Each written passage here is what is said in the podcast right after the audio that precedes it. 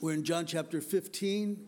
So if you'd find your way there, we're presently going through the Gospel of John on Sunday mornings. And it's been, from my opinion, it's been so rich. I've just enjoyed it so much this time through.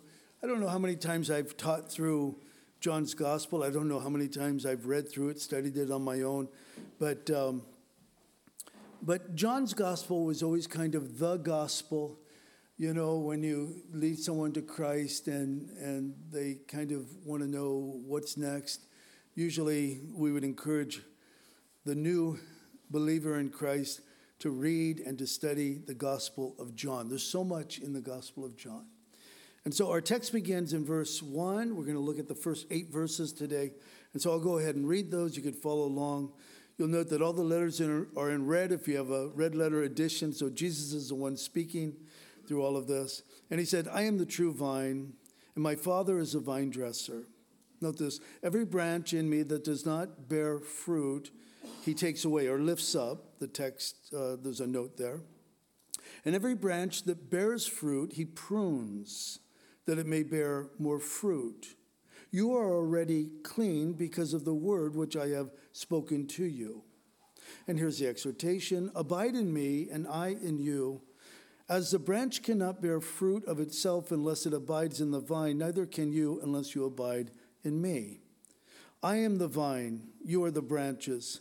He who abides in me and I in him bears much fruit, for without me you can do nothing. If anyone does not abide in me, he is cast out as a branch and is withered, and they gather them and throw them into the fire, and they are burned. If you abide in me and my words abide in you, you will ask what you desire, and it shall be done for you. By this my Father is glorified, that you bear much fruit, so you will be my disciples. And Lord, as always, we pray, Lord, this is your word. You inspired the writers. Uh, you have a, a, purpose for the things that are recorded. Uh, we, as your people, Lord, I, I pray that each one of us are open and willing to apply the text to our own lives, Lord. We thank you for your word. It is truly a light unto our path. It truly is the means of, of increased faith. And we pray even this morning, Lord, that our faith would be built up and increased. In Jesus' name, amen. I want to begin with a verse that's not found in John chapter 15, and it's in Roman, Romans chapter 10. You don't have to turn there, it's just one verse, and I'll read it to you. It's if you confess with your mouth the Lord Jesus and believe in your heart that God has raised him from the dead, you will be saved. You know, guys, there are so many things that we, we make so complicated. I'm convinced. I, you know, people debate things rather than just simply take the Word of God, read the Word of God, apply the Word of God. You know, simple simple application of what the Word of God says. You say, why did you open with that verse? Well, because for a lot of people, it seems as if they stop at salvation you know, I'm lost, I need to be saved. Okay, now I'm saved. You know, I've, I've gone forward at the crusade or at the church, or I've said the, you know, sinner's prayer, whatever it might be. And so, what next? And keeping in context with, with our text today, Jesus would say, What's next? Abide in me. Abide in me. In fact, I'm convinced if these were the only instructions we had of Jesus, if this was it, abide in me this would be sufficient for the Christian. Abide in Christ. Now, when Jesus said, I am the true vine, he was making a point. Guys, it's a little difficult for us because, you know, unless you have a, you know, strong biblical background, uh, maybe even a Jewish background, strong Jewish biblical background, um, sometimes I think things kind of fly over our head. We read things and we say, oh, that's, that's interesting. It's interesting that he phrased it that way. But when you understand in the scriptures, of course, the only scriptures that they had at this point in time as Jesus was speaking these things were the Old Testament. And in the Old Testament, the vine was always a symbol of Israel, not Jesus. The vine in the Old Testament was a symbol of Israel. And Israel was God's vine. Israel was a vine that God planted. Israel was the vine that God lavished and cared for uh, with love and cared for and, and paid attention to.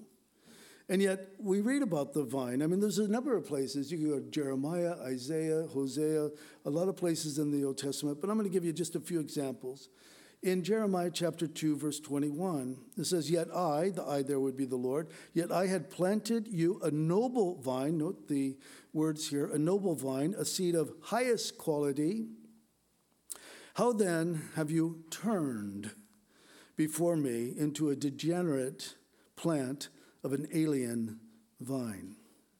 The word turn there, it literally means to turn over or to turn about, to change, to become perverted. God has a question. I know what I planted. I know I wasn't just casting seeds. I know what I planted. What's happened? You've turned. You've become perverted as a nation.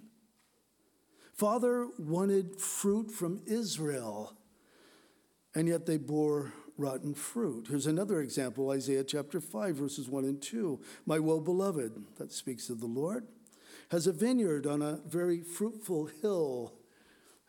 you could almost picture the, the, the Temple Mount, you know, that fruitful hill.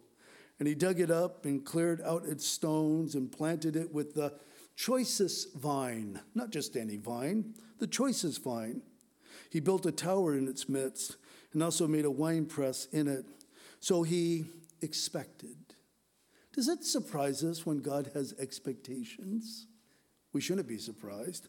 He expected it to bring forth good grapes, but it brought forth wild grapes, or literally poisonous berries.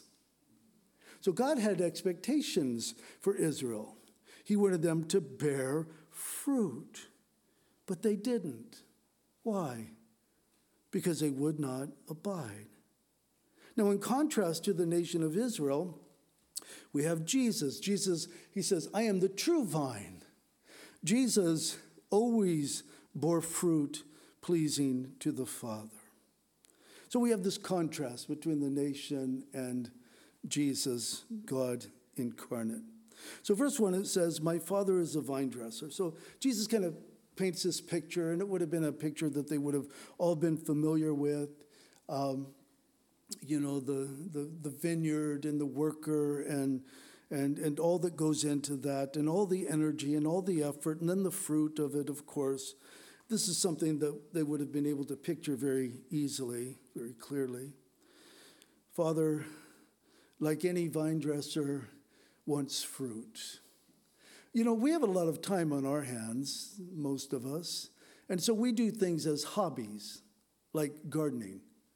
Gardening, it's a nice hobby. It's fun to work in the dirt and everything. But if your life depended upon you reaping a harvest, it's no longer a hobby. It's a task. It's something you give yourself to. You pay great attention to, you know. You're, you're dependent upon that field or or garden or whatever it might be producing fruit, fruit, fruit. Fruit, it's used over 60 times in the New Testament.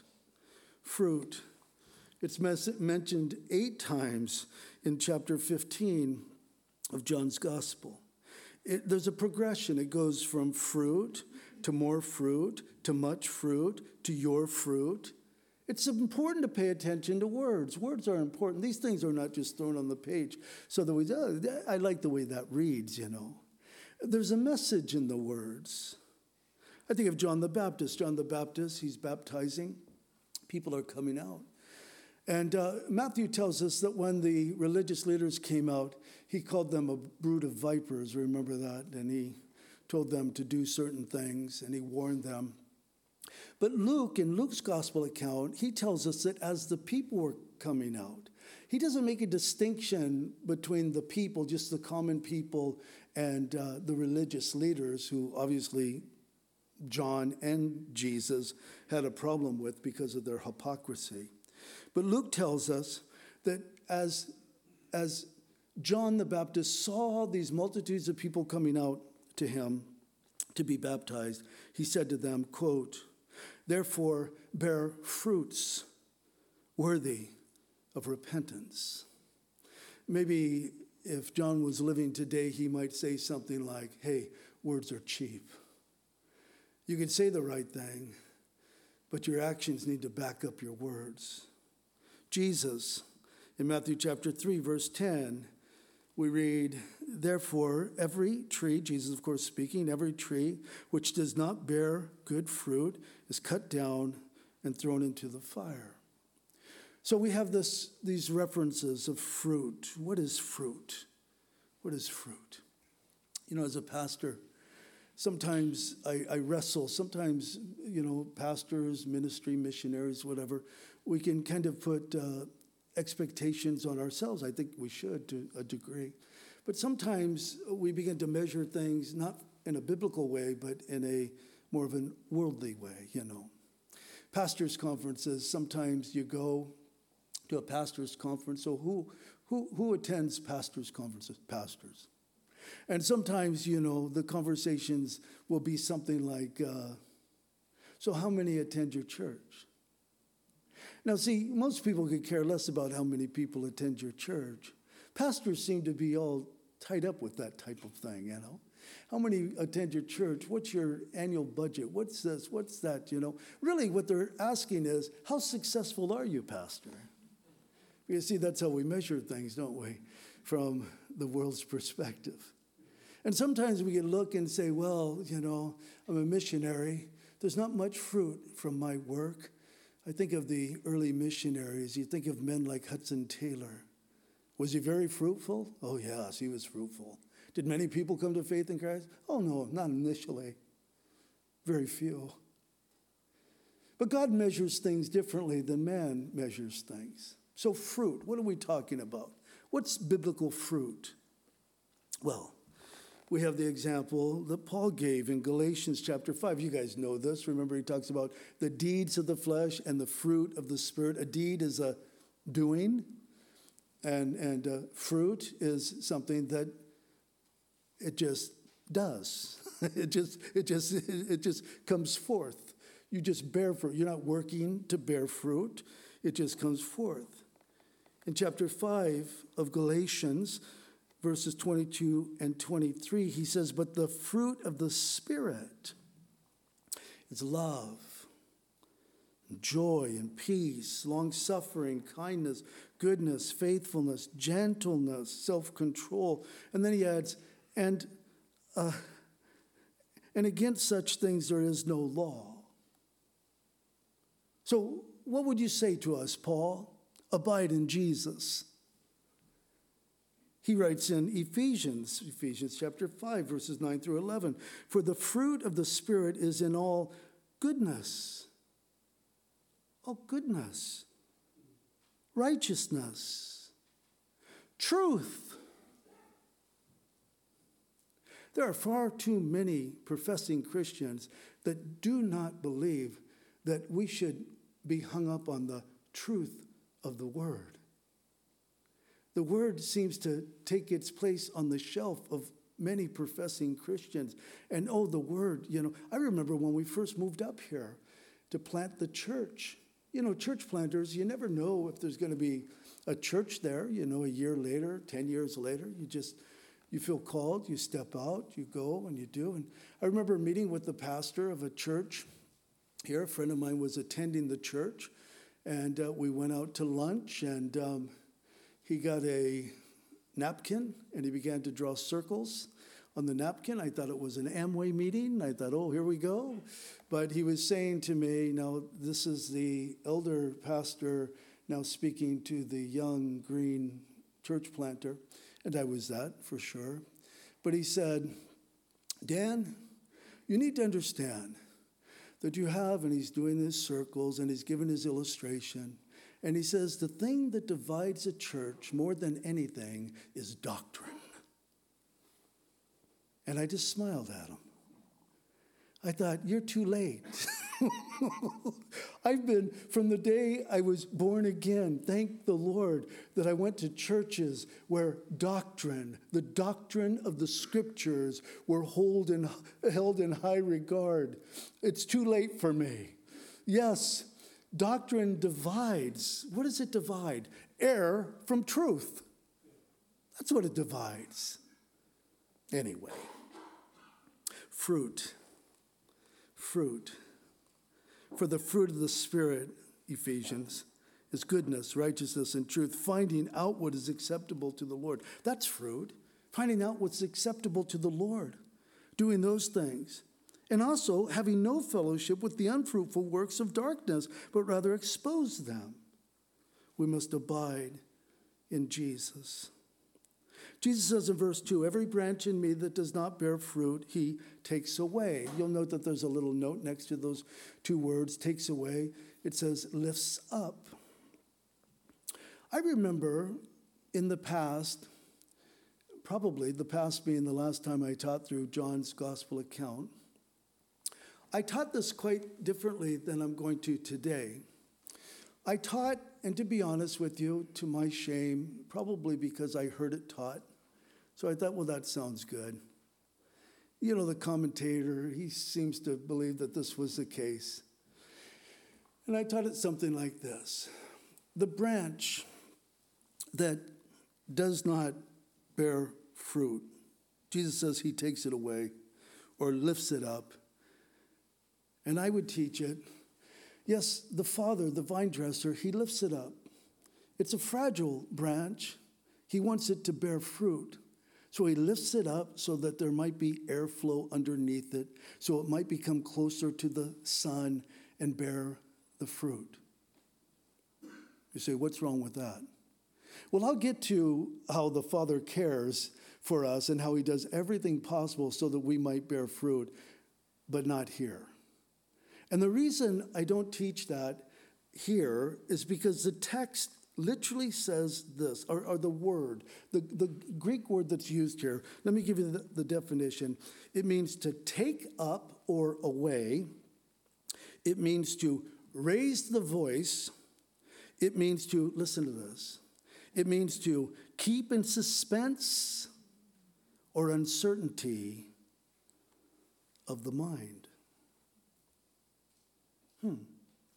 He lifts it up to keep in suspense or uncertainty of the mind. I thought, boy, that's, that's interesting. I know this, and I know this not just because I feel it and I think I should say it because it's the right thing or nice thing to say. I know this because of the scriptures that the Lord does not want his people to live their life with the question hanging over their heads Am I or am I not saved? And yet, there's a lot of people that live that way. There's a lot of people who profess to be Christians, profess to be believers, profess to be followers of Jesus. And they have this question that seems to hang over their head. How depressing that would be. Am I or am I not saved? When we read the scriptures, when we study the scriptures, the New Testament scriptures especially, but not just the New Testament scriptures, we see it in the Old Testament as well. When we read in the scriptures, we read of the assurance that the believer should have in the Lord. I mean, Israel could have had assurance, not a question. I wonder if I'm good enough. I wonder if I'm going to make it to heaven. I wonder, I wonder, I wonder. I hope, I hope, I hope. In the New Testament, surely there is this sense of certainty. Again, I opened with Romans chapter 10, verse 9. You will be saved. It doesn't say you might be saved. He says if you believe, if you confess with your mouth, if you believe in your heart that God raised him from the dead, you will be saved. You will be saved. You will be saved. I'm going to come back to that in a moment here. But look at verse 2 further down, or actually, yes, it says, Every branch that bears fruit, he prunes. So here's the part of, of Father's care, the vine dresser's care. Father cares for us, He cares for believers. And I believe He does whatever is needed so that we might bear fruit. Remember, guys, as we read the text, Jesus says, It's to the glory of the Father that we bear fruit. This is not a, you know, kind of a, a non essential issue. This is very important. This is, this is the reality of, of truly being in Christ Jesus, that we will bear fruit. The word prunes can also be, and sometimes is translated, you know, in, in different verses as cleanse. So prunes or cleanse. I think of uh, Ephesians chapter 5. Remember, we have that beautiful chapter in Ephesians chapter 5. I love that chapter. When I do pre-marriage counseling, I always take the couple to that chapter. And it's so beautiful because Paul is doing two things at once, you know. And he is he's telling us about the relationship that Christ has with his bride, the church. And at the very same time, he's telling us of the relationship that the husband, the earthly husband, uh, is to have with his wife. And at the very same time, he's telling us how the, the, the Christian wife, uh, what her relationship with her husband is to be like. I mean, he's communicating these things all in one text.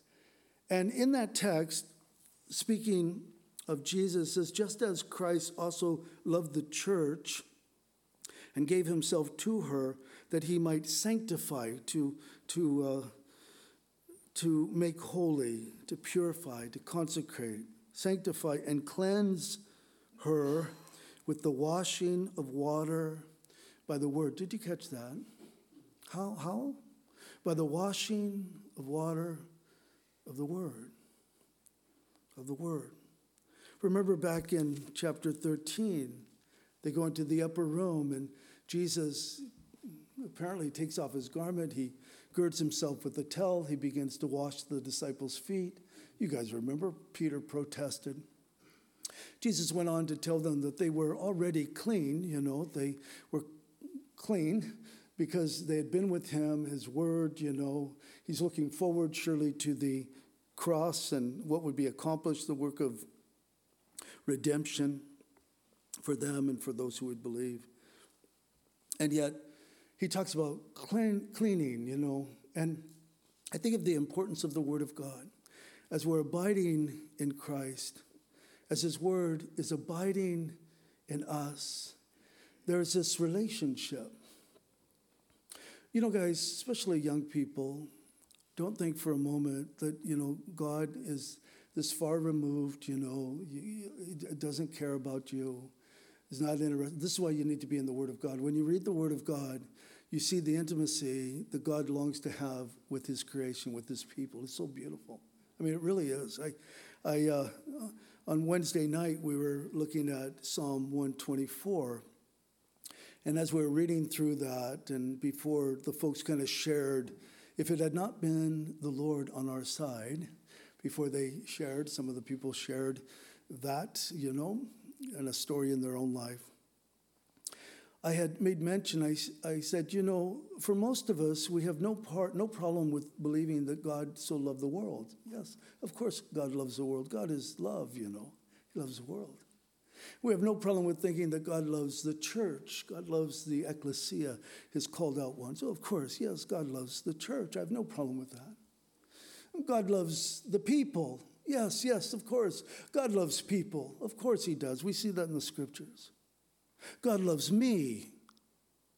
And that's where many times, you know, we, we begin to hesitate and we begin to say, well, do, does he really love, does he really love me? Me as an individual, just me. Does he love me? Does he care for me? And of course, we have many examples, many references in the scripture that he does love the individual. He cares for the individual. He knows how many hairs are on our head. He knows he uh, keeps a, bo- a book of remembrance, Malachi tells us, in a bottle of tears. I don't know, you know, I hope we're able to see those things. I hope they're not just symbolic. But God cares for us. He wants us to bear fruit. It's to His glory. He doesn't want us to live in suspense or uncertainty about our salvation. He wants us to have a sense of, of certainty. Yes, I'm saved. Based on what? Based upon the finished work of Jesus Christ. What's the proof that I'm saved?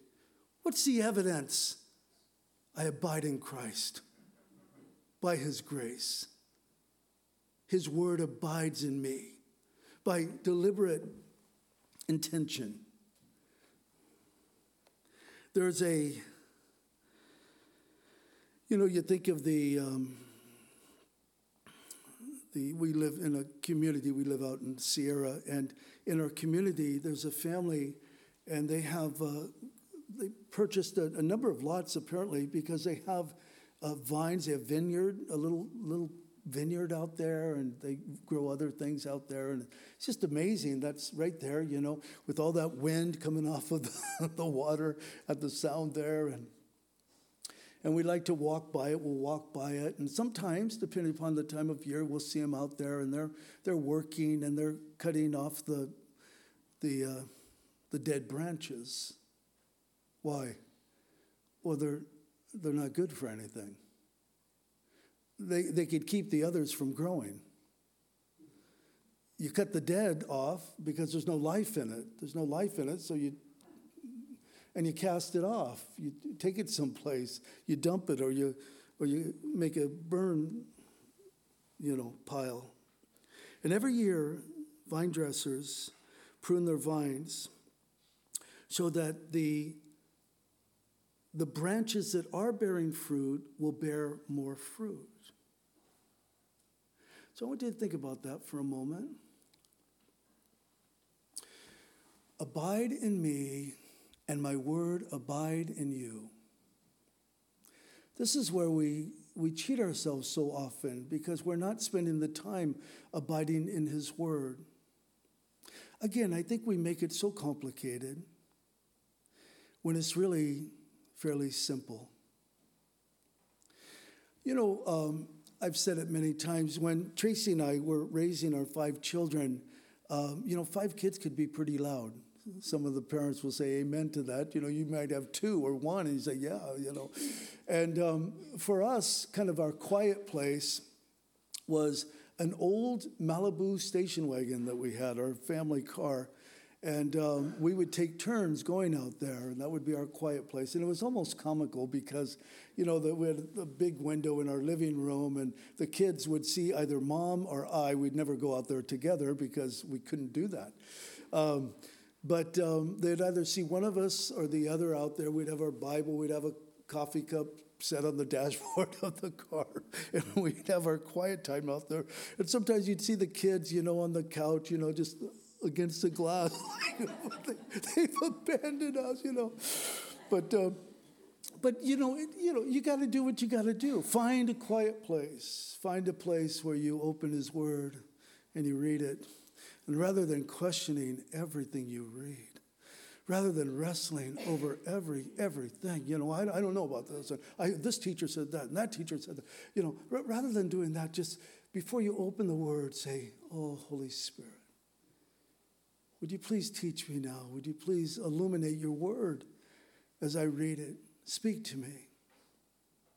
Guys, sometimes we're so desperate, it's almost as if, Lord, if you don't speak to me, I don't know if I'm going to survive through the day. Can any of you relate to that? Please speak to me. And isn't He faithful? If we truly just take the time and, and begin to read, and He begins to speak to us, pruning, cleansing. Now we're cleansed by his blood. But, you know, like, like Jesus said in John chapter 13, you know, sometimes our feet need to be washed. Sometimes we get dirty feet because we live in this world. I think of times in my own life, you know, we could become so critical as humans, we could become so critical toward someone, toward others, you know. Maybe the husband, he's, he's, he's just he's at odds with his wife and he's just you know gosh lord and maybe it starts out with lord would you please show her that i'm right and she is wrong once again you know i don't know But you know, you might start out like that. And, and if you're sincerely seeking the Lord and His Word, you don't leave that quiet place with the same attitude. In fact, you're no longer thinking about her or him. The Lord had done some pruning while you were meditating upon His Word. And He was shining the light in your own heart, in your own life, in your own motives, in your own actions. And many times, I can't, I can't recount the times where I would say, Lord, I, it's not them. It's not her. It's not him. It's not those people. It's me, Lord. Oh, forgive me, Lord. Forgive me, Lord. It's beautiful. There's a vital relationship between the vine dresser and the vine, Jesus. And Jesus is saying there must be a vital relationship between the vine, Jesus, and his branches, his people. Jesus says, Abide in me. Fruit bearing is impossible on our own. This is what religion produces. You know, I was raised Roman Catholic, parochial school, the dogmas of the Catholic Church.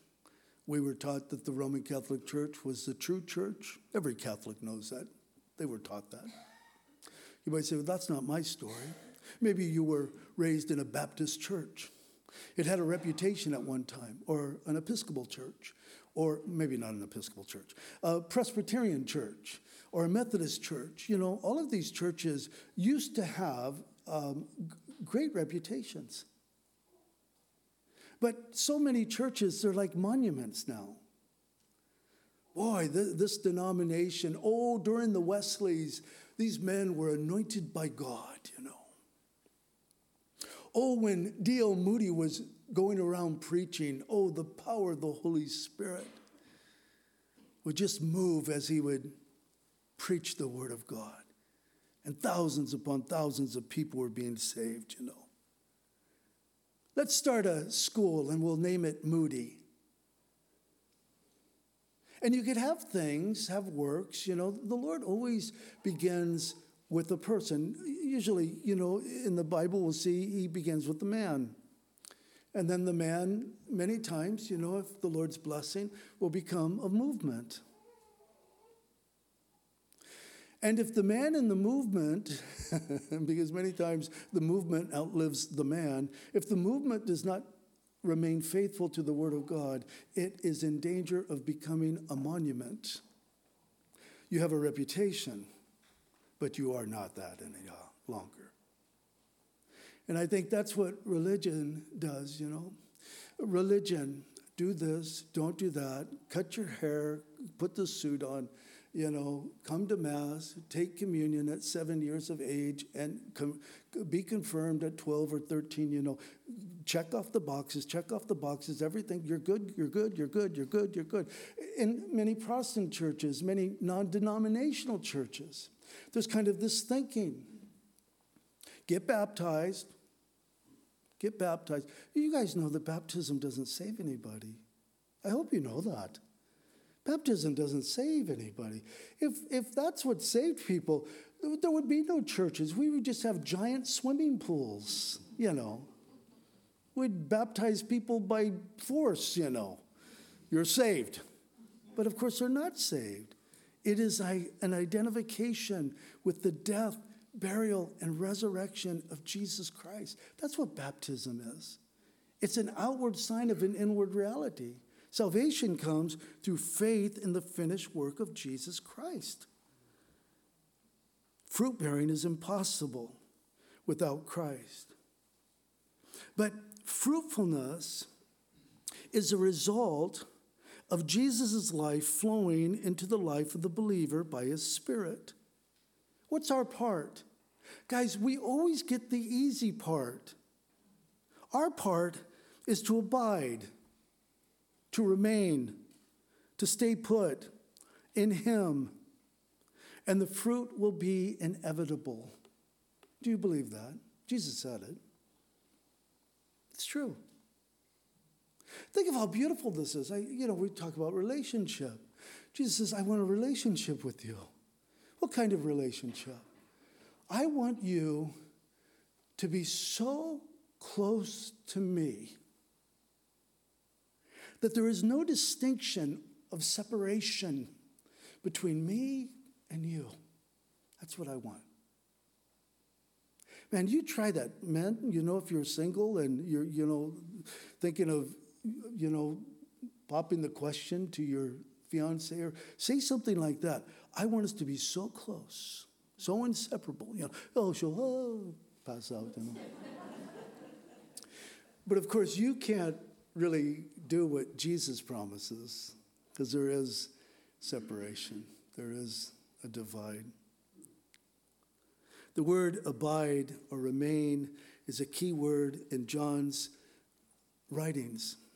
And, this is why, guys, if we're students of the Word of God, we see these things and you say, well, how is that going to build my faith? I don't know if it builds our faith. It just simply shows us that there's a pattern, that, that, that there was, this was on the heart of John. I think that when John heard Jesus say these words in John chapter 15, that it just left such an impact upon him.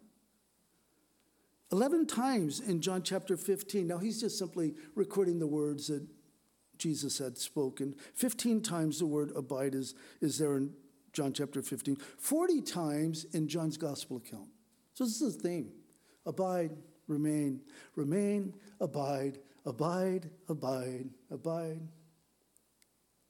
27 times in John's epistles abide, abide. This is a theme that John had as he was writing these things. The purpose of the branch is to abide and to bear fruit. Verse 5 For without me you can do nothing. Do you, do you believe that? If you don't believe it and you're truly a believer, you'll learn it. You'll learn that it's true. You could do nothing without him. If anyone does not abide in me, he is cast out as a branch and is withered. The word cast or cast out, it means to throw in a more or less violent or intense way. Hmm. And the word out, it means outside of doors. And the word withered means, you know, to shrivel. It speaks of a loss of vitality, vigor, or effectiveness. Now, guys, please don't misunderstand what I'm saying. We are not saved by fruit.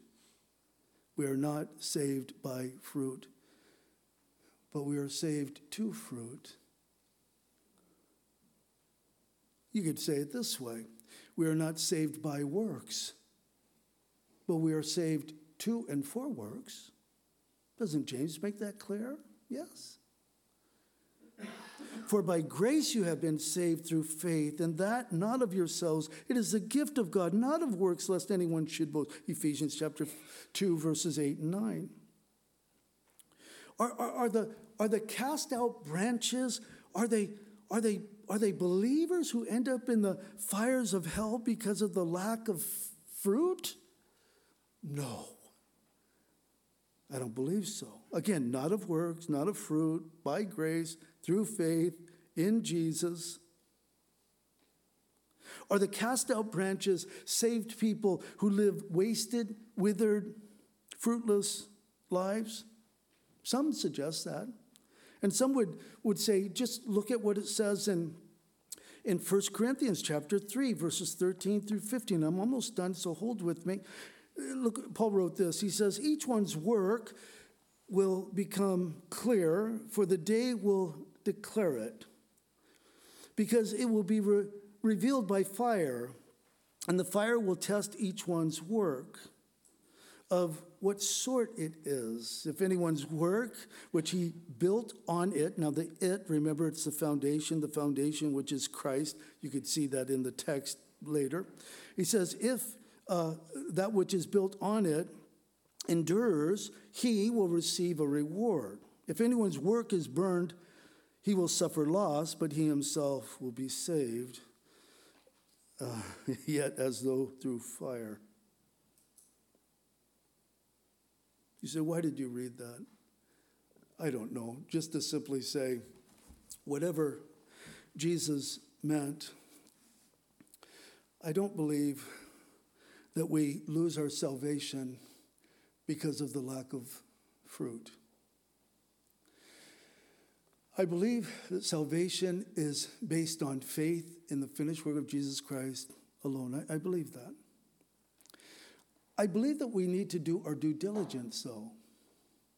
I believe it's not, you know, Jesus saved me, you know, that, that's it. I've kind of stopped there. I don't add anything to my faith. I don't, I, I, I don't do anything. I don't really read his word. I don't really share the gospel with anyone. I'm not doing any of the works, any of the things that the Lord has called me to do.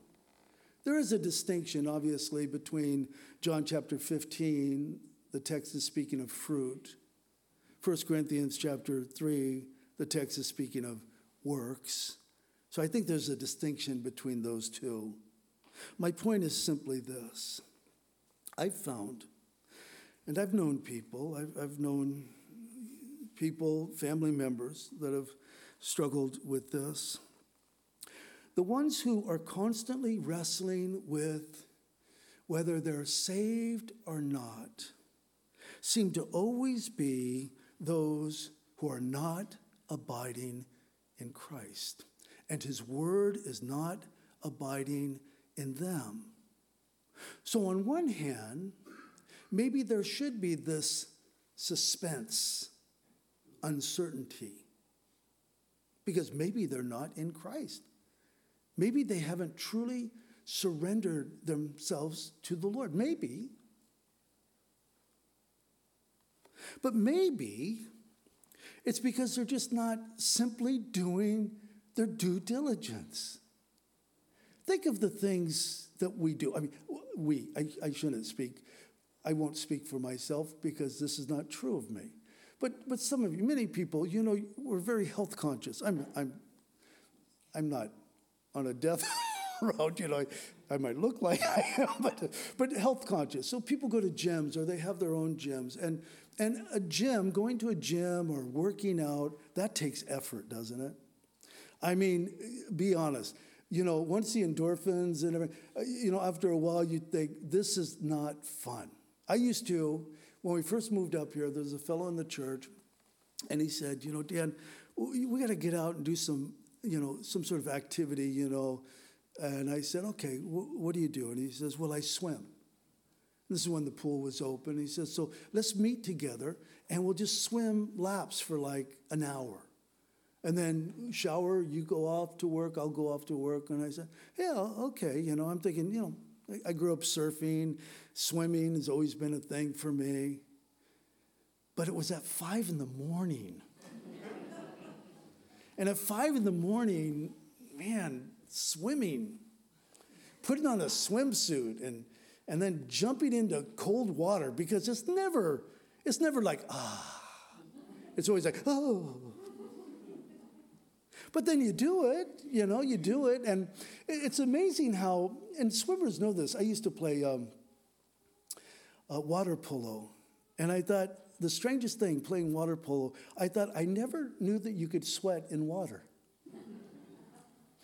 but, um, you know, after the workout, you feel good and you say, oh, I'm so glad I did that, you know.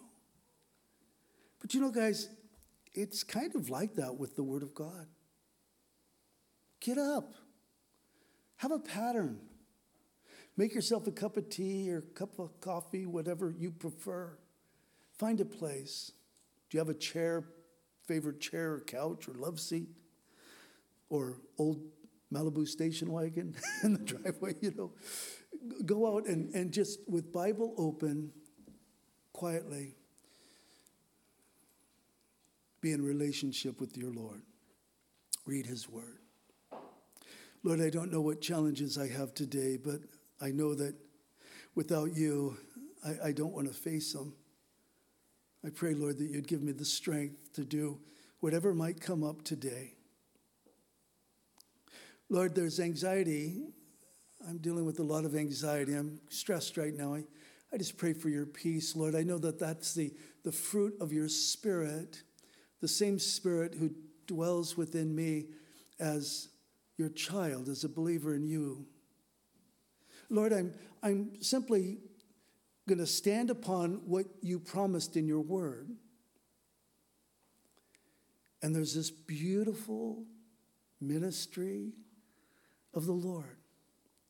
Sometimes I almost imagine him saying, Oh, I'm so glad you stopped by. I was thinking about you. You know, I always look forward to our times together. Oh, if only. I found that those who are always wrestling with whether or not they are saved, or those who are not abiding in Christ and His Word is not abiding in them. Their mind is in a constant state of suspense or uncertainty about their salvation, and I don't believe it should be that way. Abide in Jesus. Let His words abide in you. If if there's the condition, if we abide in Jesus, we will bear fruit. It just, it's just going to flow from our lives. It's fruit that's pleasing to the Lord. You know, guys, we're not we're not good judges of the fruit that flows from our own lives. And the Lord never told us to judge the fruit that flows from our own lives. He just simply told us to abide in Him. If we abide in Jesus, we'll have full confidence and assurance of our salvation. We shouldn't have to question. You know, guys, Mario, come on up. You guys come up. You know, we're human, so we mess up a lot. We sin. We do things. Now, hopefully, you know, the, the pattern, you know, this habitual type of stuff, it needs to be broken. I mean, as a believer, we're not habitually just doing the same thing over and over again, but we struggle with things. We had a fellow ministering here a number of years ago, and he came in and he said, um, I messed up. And I said, What happened? And he told me what he had done. And uh, I looked at him, I said, So what are you going to do about it? And he couldn't say anything. He didn't say anything. He was waiting for me to do something about it. And what he expected me to do about it was to say, Well, you just can't minister anymore because you goofed up. He says, What do you mean? What am I going to do about it? I said, Have you taken it to the Lord? Have you confessed it to Him? I mean, He already knows it. Have you repented of it? Yes. Then move forward. See, so often we get bogged down. We, it's like we dig a pit and then we lay down in it and, and wonder why our lives are so miserable. And, and, and it's because we're not standing upon what the Word of God says. We're not just progressing, we're not moving forward. The Lord doesn't want us to live in a sense of doubt. And the byproduct, of course, I could do a whole study on this, but the byproduct of abiding in Christ and His words abiding in you is that you will ask what you will, and it will be given to you. Listen, it's not magic. This is the thing. The abiding believer who has the Word of God abiding in him or her will ask things according to his will. If we ask anything according to his will, we're told in John's gospel by Jesus, in John's epistle, first epistle by John, if we ask anything according to his will, we have it. It's not a magic formula. Because the abiding Christian is not going to ask selfishly.